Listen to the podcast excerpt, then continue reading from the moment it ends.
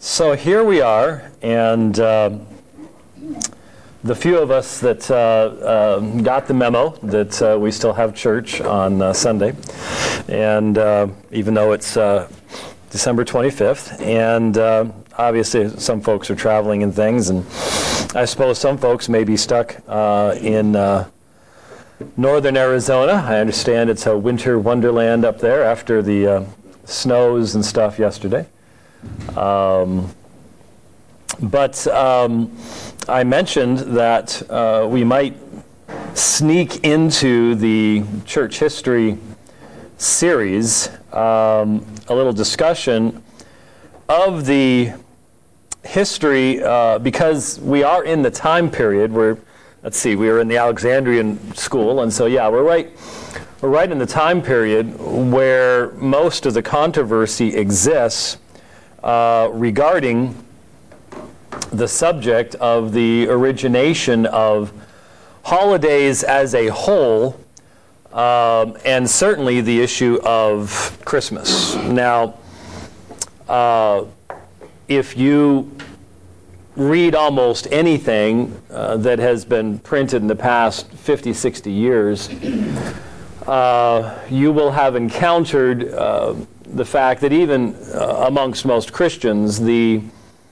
accepted narrative is that um, the early Christians borrowed from pagan religions. Um, I've heard some people say, I remember even when I was in school, now I think about it, um, some people saying that uh, what the Christians were doing is, uh, since there was um, Saturnalia uh, uh, around the time of the uh, winter solstice, um, which of course I, I, I, know this is really depressing for us Phoenicians to think about, but you do realize the days are getting longer again, right? you know what that means. It's coming again. And we just thought it left just recently. So, um, yeah, here it comes again. Uh, anyway, um, but obviously there was, there was a tremendous amount of religious activity associated with the 21st, 22nd of the year, uh, ancient man certainly recognized uh, the, the movements of the stars and the sun and things like that. And so the idea is that since there were uh, pagan festivals going on, the Christians just borrowed that. And some even theorized that since it was during a period of persecution, that way the Christians could celebrate and not be noticed because all the pagans were celebrating too, and so no one would notice if they were celebrating something else um, so on and so forth. But the uh, well, uh, I don't know if you're in the crowd. Yeah, sort of lost in the crowd type thing. Yeah, everybody's everybody's celebrating, so you can celebrate too. You just um, so the the idea being that. Uh, this is a, a pagan celebration that's basically been baptized and uh, brought over uh, from paganism. And, and normally uh, there, there are a few lines of argumentation. First of all, it is very obvious that we are not given um, a date for the birth of Christ in Scripture. And we certainly are not given a commandment uh, to mark the date, to set the date apart, um, anything along those lines. There's no, there's no question about that. Secondly, we're told that um, it could not possibly have been in this time of year.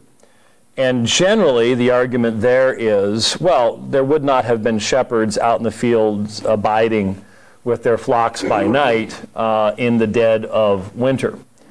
Um, and so most of the time what you'll hear is, well, it was probably in the springtime sometime.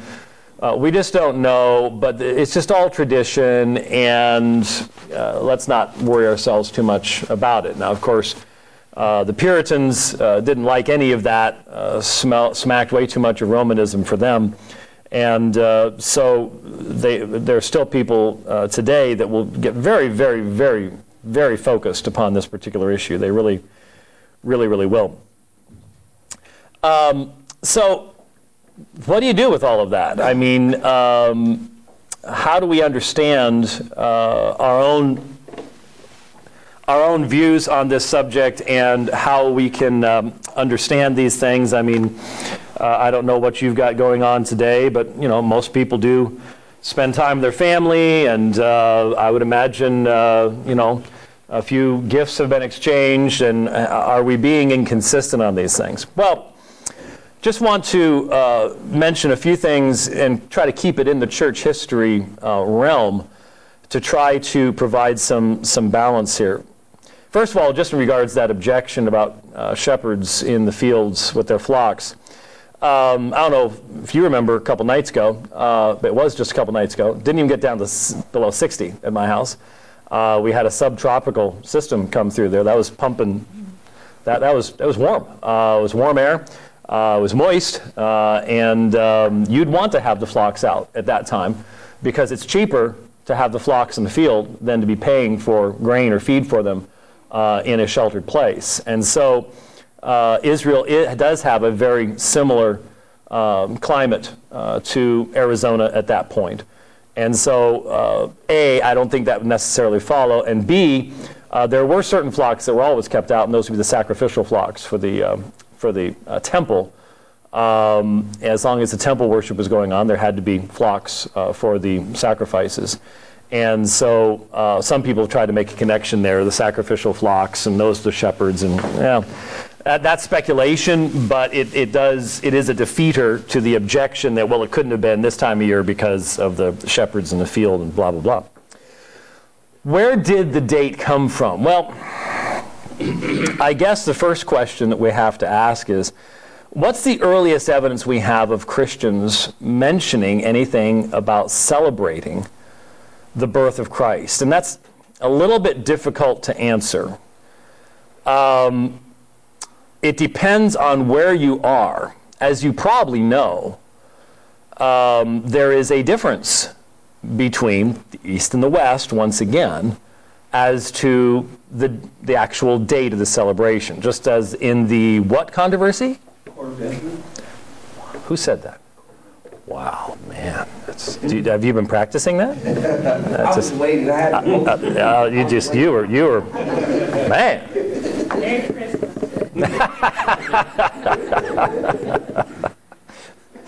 We're not taking him on in Bible trivia anytime soon, that's for sure. He's ready to go.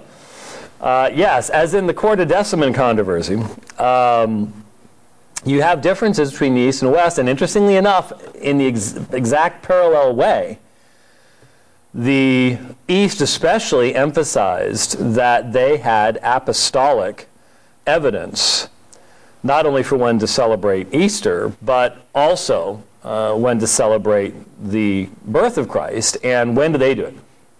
January 6th. January 6th. January 6th. Now, when you think about it, what is January 6th? It's 12 days after the day. Sorry about that, Josh. You, you, wanted, to get, you wanted to get back into the game there. Uh, I, got, I got you. I got you, yeah. So the 12 days of Christmas actually go from December 25th to January 6th. So this, is, this became, over time, a feast period that would sort of include both dates, one the beginning and one the end. And um, so it depends on whether you're in the East or the West as to which date is going to be referenced. In the West, there seems to be decent evidence that as early as the 250s or so, you start getting some comments that seem to indicate that the Christian making that comment um, had in mind uh, the idea that Christ was born around December 25th. Part of this was due to the idea that the Annunciation uh, of the angel to Mary uh, became associated with March 25th. And what's nine months after March 25th, but December 25th? And there are various reasons and arguments that were put forward. But interestingly enough, none of them had to do in this time period with the Christians sitting around going, hmm, let's see, we're being persecuted by the pagans. Let's see how we can look more like them. Um, that's not what the, what the Christians wanted to do. That's not what they were trying to do. Um, the idea that there was a desire on their part uh, to look like the world around them or to do anything like this, there just simply isn't any, any evidence for that at all. And one of the arguments that is uh, put forward is has to do with the Roman cult of Mithraism. Um, Mithraism arose in the east, moved more to the west. It became particularly popular in the second third centuries. Um, people have tried to say it's the, orig- it's the source of Christianity itself. That's ridiculous. It, it rose too late to have any type of major impact in the major cities where Paul was or anything like that. It's just it's absurd. But um, they parallels will be drawn between Mithra and Mithraism, and we'll say, see, you know, this is this is where it came from. Um, what's interesting is when you look at what's happening with Christianity, especially in the second and third uh, into the fourth century. Uh, Christianity is on the rise, and the pagan religions are are collapsing. Remember, we have Emperor Julian the Apostate, uh, who tried to bring Rome back to its greatness by getting rid of, by going back to persecuting Christians and uh, going back to the ancestral gods and things like that. But those religions were collapsing because the empire was collapsing, and, the, and those pagan religions had always been associated with the state. So when the state starts going down, religion starts going down along with it. Um, and so, why would the Christians be looking to borrow from what's diminishing and decreasing um, when it's totally against what their, their beliefs are and, and, and their whole history is in, in the first place? It's, it's very strange. You need to understand that in our day, so much of what you will hear on television, read in books, uh, is a part of the history of religions movement. And what this is, is a movement where basically it's Darwinian evolutionary theory applied to religion. And so there can't be anything unique in religion. So anything that looks like it's unique in one religion has to have been borrowed from another. And so you're constantly looking for parallels. This results in what's called parallelomania. Um, parallelomania. Let me, let me give you a good example of parallelomania. All right? Uh, how many of you have heard of the Zeitgeist movie? Just a couple of you. Just a couple of you. Believe me, that shows that we don't have too many millennials in here um, because it's unfortunately far more viewed amongst the younger folks than, um, than us older folks. But here is, here is what the Zeitgeist movie says concerning um, uh, Horus. Now, one of the arguments that is made uh, is well, the Jesus story, I've, I've been told Dionysus was the basis of the Jesus story, Horus, Osiris, uh, Mithra, uh, all of these I've heard thrown out there as the alleged history of the, where, where Jesus came from. Now, imagine if you actually believed this, and it's put forward in a rather snazzy YouTube video. Horus was born of the virgin Isis on December 25th in a cave. A star in the east announced his birth, and he was visited by three wise men. He had an earthly father named Seb, which translates to Joseph. He was baptized by Anup the baptizer. He had 12 disciples. He performed miracles, walking on water, raising El Osiris. He gave a Sermon on the Mount. He was crucified between two thieves. He was buried for three days and was resurrected. He was called Christ, Anointed One, the Way, the Truth, and Light, Messiah, Son of Man, etc. Now, you don't have, you, are the product of the public educational system. okay? And in our day, that means um, critical thinking is not the foremost thing that you're taught in, uh, in classes any longer. And so you look at that, and sure looks looks really troubling. I mean, if that's the case, I mean, that's a tremendous number of parallels there, and this comes earlier. So obviously, you can't be you can't seriously believe that Jesus is who he said he was if this story came earlier, right? And so, how do you respond to something like that? I mean, most of us don't have degrees in Egyptology. Most of us don't have books on Horus or Osiris or Isis sitting on our shelves. The only reason I do is because I've had to deal with Mormonism. Now, why would Mormonism be relevant to that? Anybody know? Why would Mormonism and Egyptology have anything to do with each other? Anybody know? Book of Abraham. Exactly. Well, two things. Book of Abraham, first of all, because there is a book in LDS Scripture called the Book of Abraham, which allegedly it has it actually has what are called facsimiles, one, two, and three, which are from Egyptian funerary documents. Uh, so that's interesting. And it's, it's one of the clearest examples of the fact that Joseph Smith had no clue what he was talking about. But the Book of Mormon itself was, ref- was allegedly written in Reformed Egyptian hieroglyphics. So, whatever in the world that is. Is that Calvinistic Egyptian hieroglyphics? I really don't know. I, no one's ever seen it, so nobody knows. But yes, I do have a fair amount of, of uh, material Egyptology in my library. But um, how would you respond to any of this? Well, the fact of the matter is, not a single statement that I just read, not a single statement, is even semi true. Every single one of them is a complete lie. A complete lie. The only thing that is even close is that, well, first of all, Virgin Isis. There are not there are not many virgins in Egyptian, um, Egyptian religion at all. Um, Horus was not born of Virgin Isis, and he was born sometime near the winter solstice. So you just sort of guess, ah, December 25th, that's close enough, so you just throw it in there. Um, there's nothing about a cave, nothing about a star, nothing about three wise men, nothing about Seb. Seb does not translate to Joseph. Never heard of Anup the baptizer. He may have had three disciples at best. Uh, he performed miracles in the underworld uh, because he's the god of the underworld. Um, he gave no one ever heard anything about a Sermon on the Mount, nothing about being crucified, nothing about two thieves. Not, uh, he was buried for three days and was resurrected. I love when people talk about resurrection in Egyptian mythology uh, because if you become alive in the underworld, um, that's not the same as resurrection in the Bible, okay? Um, if you become a, if, if you, ba- you know, basically that would be like saying the Jesus story was based on the walking dead. Look at all the resurrected people. Uh, not quite. A little bit of a difference in the, in the parameters there. And never is he called Christ, anointed one, the way, the truth, light, Messiah, son. Of, Nowhere.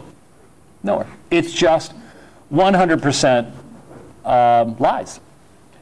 And I don't know how many hundreds of millions of hits that video has gotten, but I can guarantee if it was monetized, they've made some real money off those lies, just as Dan Brown did off of the Da Vinci Code and so on and so forth. And so, where does this come from? It comes from the history of religion stuff, it comes from parallelomania, where if it's in this religion, then it must be in that religion too. And, that, and they must have borrowed from one another, totally ignoring the context of those religious faiths. So, for example, when someone talks about dying and rising gods, well, there were gods who died and rose in paganism, but they were the gods of the crops. And so you had the, the cycle, and you had the fall, and then winter, and then spring, and resurrection, and yeah, but those were all pagan. Those were all polytheistic. None of those were in the context of a monotheistic, one God created all things, separate from the separate from His creation, all that kind of stuff at all. There's just to, to try to force a parallel where there is such fundamental discontinuity is really uh, difficult. Yes, sir. Don't we have a fundamentally better answer for that, though, too? Because we believe that the Tower of Babel actually happened. So we do believe that there were once a group of people who had the same, you know, belief. And then we, yeah, but that wouldn't have anything to do with the Christ story. Well, no, no, that's not what I'm getting at. But I'm talking about the, the parallels between multiple religions. If they all started with Noah and they all came from the same family group, it would explain why we have all these different types of religions. Well, the only problem is most of the really distinguishing marks of Babylonian, Assyrian religion, and things like that would have been after the, after Babylon, after the flood. That's when they develop. So, um, I don't know that that would really be a, a, a, response at that point. And at this point, I'm talking specifically about alleged parallels to Christ, which is way, way later than that. Yeah. So this parallelomania, it, it, it's all over out there. And when, when we accept it, uh, as many Christians have, uh, we're really putting ourselves in a, in a, in a, in a bind at that point uh, to be consistent in our argumentation when defending one thing and defending key elements of the faith over against defending what we would call adiaphora, things that don't really matter. We need to try to be consistent. Now, I think I mentioned last year, if I recall correctly, and I, am I'm, I'm, I'm going to try to simplify this as much as possible because the article um, that I am referring to, uh, I think, didn't I pass it out one year? I've got to look at you guys. You're supposed to remember all these things. You're, you're the, you're the, uh, you're the, the church historians. Uh, didn't I, uh, brother, brother Soto? Didn't I? I seem to recall not that long ago having run five or six copies of this particular article. And I said, if you want to do more reading, and, and I, I don't know if anyone took any of them, but I brought them anyways. Uh, maybe, maybe no one, maybe it was just so boring to everybody that they, I just took them all home and it was very sad. Um, anyway, um, rejected once again. Um, but there is a fascinating article by Dr. Roger Beckwith. Now, when I say fascinating, I have never read anything by Roger Beckwith that would make your hair stand on end, that would make your heart race. Um, his writing is scholarly and deep and slow and detailed, and let's just say for most people, extremely laborious. But um, I really came to have great respect for this guy because he wrote a book, which we make available through the ministry actually, called um, The Old Testament Canon and the New Testament Church. And it's just the best book I've ever read on the title, The Old Testament Canon of the New Testament Church. So, in other words, what books did the New Testament church believe were canonical? uh, before there was a New Testament. So, what about the apocryphal books? Uh, the, the, books are called pseudepigrapha, lost books of the Bible, all that kind of stuff. And again, the book is not an easy read. Lots and lots of footnotes and very scholarly, but it's really good. Uh, so when I heard that he had written a lengthy article on this subject in another book, I, I, I tracked it down. Is there anything in the New Testament that you can think of that might give us some type of a clue as to what time of year Jesus was born? If it wasn't the sheep abiding in the flock, in the fields, what else might there be? And I had never thought of this before. But we are given a historic. Now, y'all know that Jesus wasn't born in year zero, right? There's there, the, the, the Gregorian and Julian calendars, there were problems, and, and it's about four years off. Jesus is born about four years BC. So there's issues there. Um, we don't know exactly. You know, look, um, history is, is difficult along these lines. Um, but I never thought about the fact that we are given one interesting piece of information. And that is that there is a relationship between Jesus' birth and who else's birth? John the Baptist.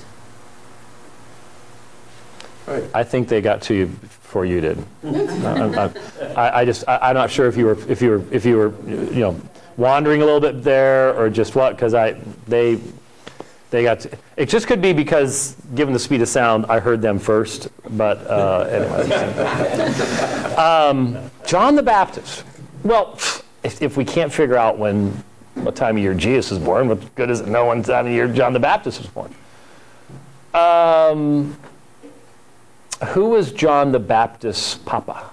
Zechariah. Not Zacchaeus, as one very tricky elder we know tried to get us with Wednesday night. Who was struck dumb because he didn't believe. Okay, Zechariah. And we happen to know the tribe and the family that Zechariah is of. We're given that genealogical information in Luke. Guess what else we have? Most people don't know this. One of the interesting things is there are some messianic prophecies that, that you sort of you sort of need to know who the priests were and, and who is of the tribe of what. And interesting, after the after destruction of the temple in AD 70, all those records, there's, there's no way of keeping them anymore. But we do have records from before the destruction of the temple. And we actually know what's called the courses of the priests. The courses of the priests. Sometimes the most boring historical stuff that you'd ever see in a journal someplace ends up being really important information. Sort of like the names, the patronyms. You know, there are people who have been collecting the names off of bone boxes for decades. And you would think, wow, that's a job I'd like to have. but what we've been able to do is to demonstrate that the Gospels use the exact same frequency of patronyms, names that we find in bone boxes from the first century in Israel. And none of the other Gnostic Gospels even try to do that. So we can tell which Gospels, just from that, you can tell exactly which Gospels came from the first century in Israel and which ones didn't. Who knew? Who, whoever even thought to think about it? Well, we have the courses of the priests. In other words, we, knew, we know what order that they were to be serving in, and we know which of those orders Zechariah was a part of. So, you can start. Now, it, it's more complicated than this because you've got to go what about this? What do you, I need to bring this together. I need to draw from this source. But, but if, you, if you put it all together as, as Beckwith did, now Beckwith, Beckwith is your, your quintessential scholar. When a, when, a, when a scholar publishes something, they're having to cover every possible objection because, believe it or not, there's politics in scholarship, and there are people that are going to want to pick you apart for this, that, and the other thing. And so they, they, they try to be extremely careful and conservative in what they say, not go too far out there. But to make a rather long and complicated story fairly short, you can figure out when Zechariah would have been serving in the temple. We know from that when Elizabeth became pregnant, and we know what the relationship between Elizabeth's pregnancy and Mary's pregnancy was. And so, guess what when you backtrack that information? Now, of course, it doesn't give you a day, it gives you a, a window of about two to three weeks. And the two to three week window pretty much falls between December 25th and January 6th for the birth of Christ. Given when Zechariah uh, would have uh, been serving in the courses of the priests. You can't do that after the destruction of the temple. Um, you can't really do the, the genealogies amongst the Jews after the destruction of the temple, like but they did beforehand. We still have those records, thankfully. Um, and so it's rather fascinating um, that the one bit of historical information that you actually can connect uh, points to that very, that very time frame. So then you connect that with the fact that when you look at the earliest references uh, from Christians, their arguments are always based upon the Annunciation, they're based upon biblical observations, not yeah, well, hey, you know, the pagans are having fun today. We decided we could have fun today too. That's not what that's, that's not even close to what they're saying. Um, how far back then can we confidently trace some kind of, again, it's going to be different between the East and the West. Probably the January 6th date, minimally, min, uh, being very, very conservative, uh, I don't think you have any problem saying that, that the January 6th date goes to the, to the early 200s, and the December 25th date in the West, probably the 250s. And since that's when it first is mentioned, is sort of mentioned in passing, not like, hey, we just came up with something new, you can probably assume that you're talking uh, second century when uh, those celebrations uh, begin to be had amongst, amongst uh, the early church. Now, obviously, that's also, depending on where you are, again, um, a, a, period of, of persecution. And so it's not like these would be things that would be thrown out there in the open and there'd be uh, public processions or anything like that. That's, that would not be a possibility. So we don't know anything about the nature of these things. And we certainly know that in later development, um, you have going far beyond you know, you know, anything that the, the early Christians conceived of or, or, or thought of. But the main thing is when we look at the subject historically, and we look at that time period, um, it's, you know, you'll hear people say things like, well, Constantine came up with this. Constantine was clueless. Uh, Constantine, Sol Invictus. Uh, again, uh, as soon as you hear folks making statements like that, your, your radar needs to be on, the red lights need to go off, and you, you need to shove a copy of the Da Vinci Code in their mouth or something like that. Um, because, because there's plenty of extras sitting around. There really are. That's, uh, so many of those were published.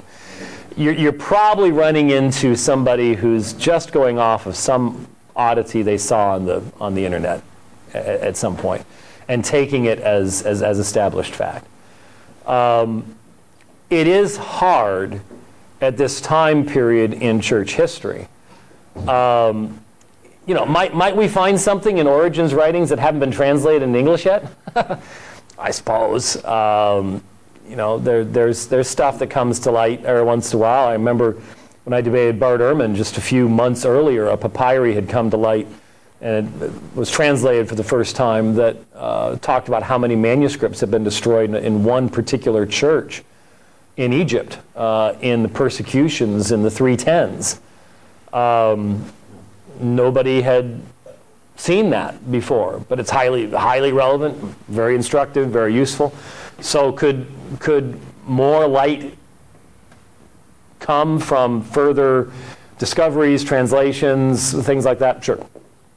But when you, uh, at this time of year or in a couple weeks, well, a couple months, um, when you, we start getting toward the resurrection,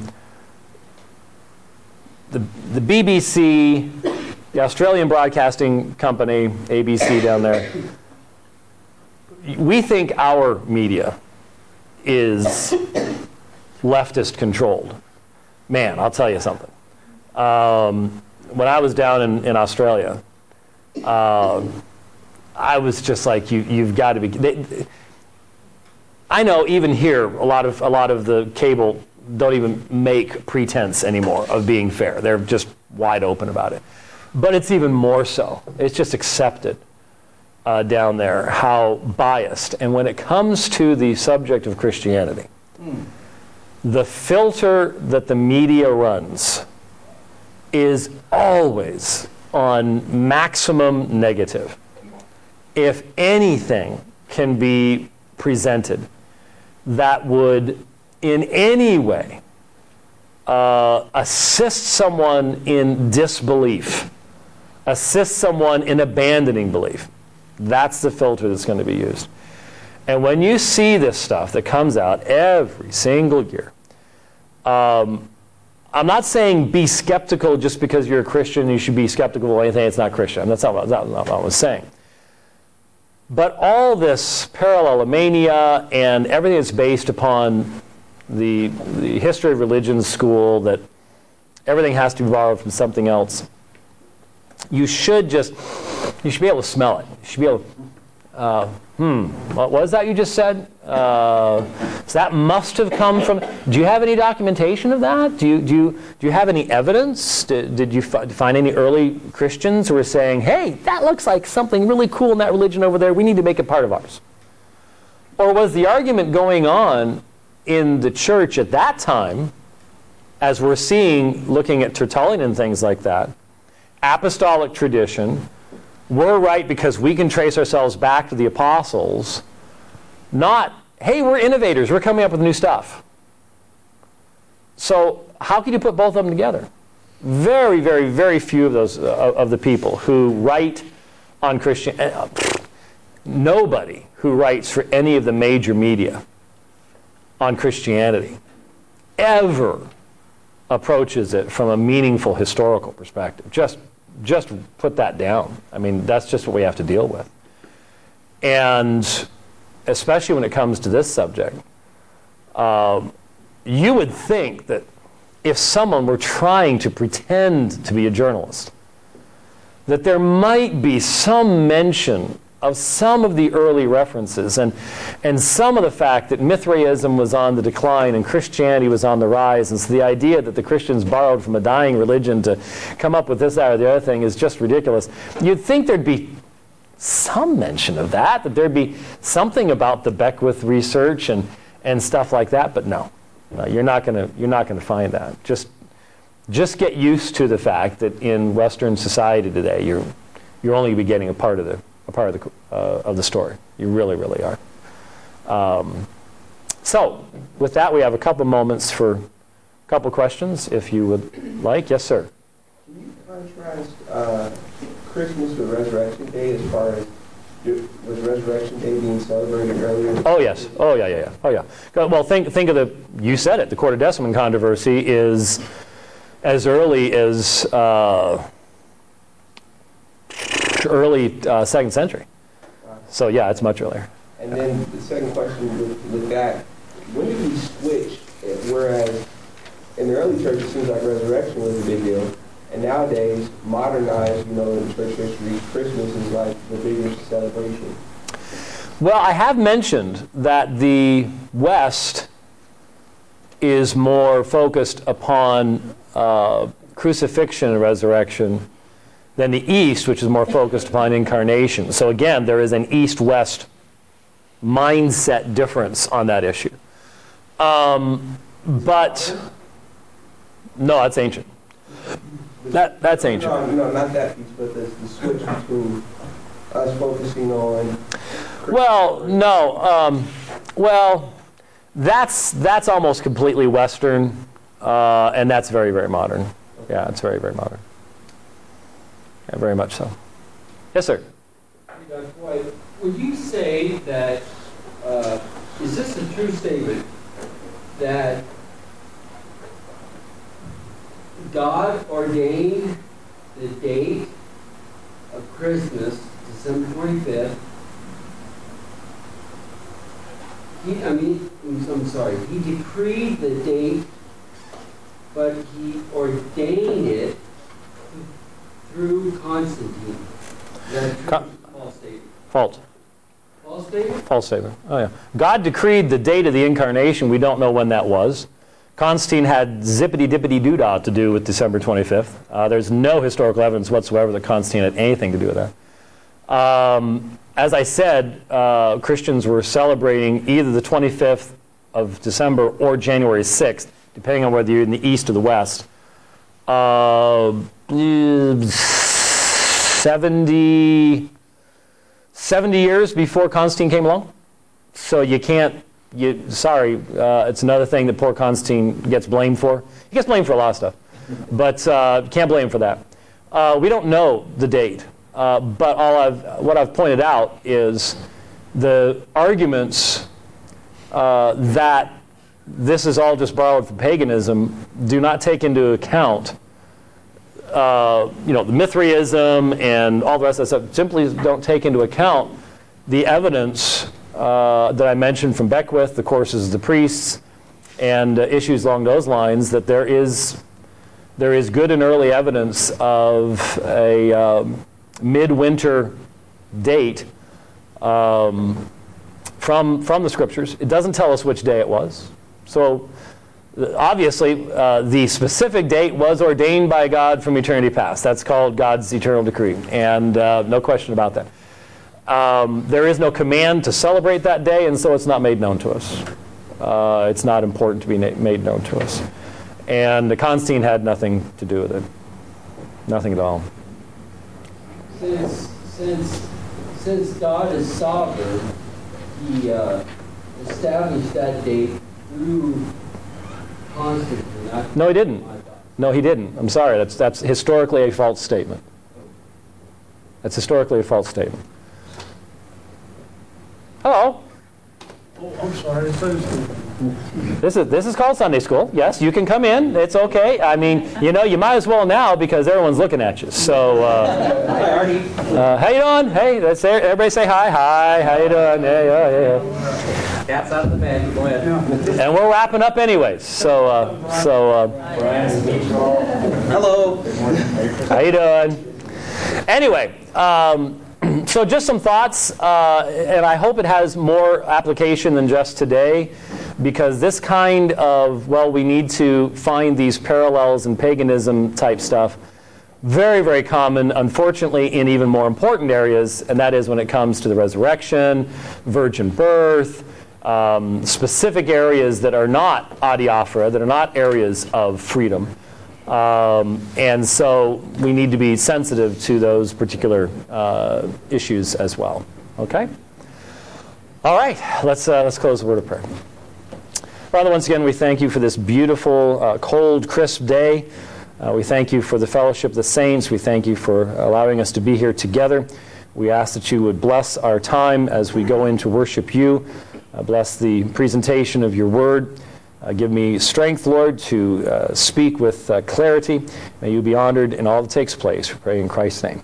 Amen.